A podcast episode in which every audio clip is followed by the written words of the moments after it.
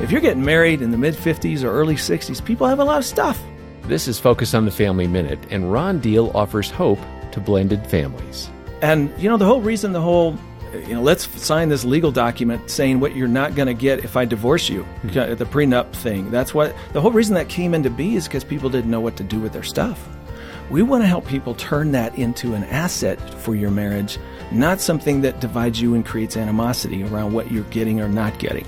We want to help you see it as we negotiate this, we talk about this, we drill down and create a plan so that you and I both feel cared for. We feel confident that our children are going to be provided for if the worst happens. And now all of a sudden, confidence in our usness goes up.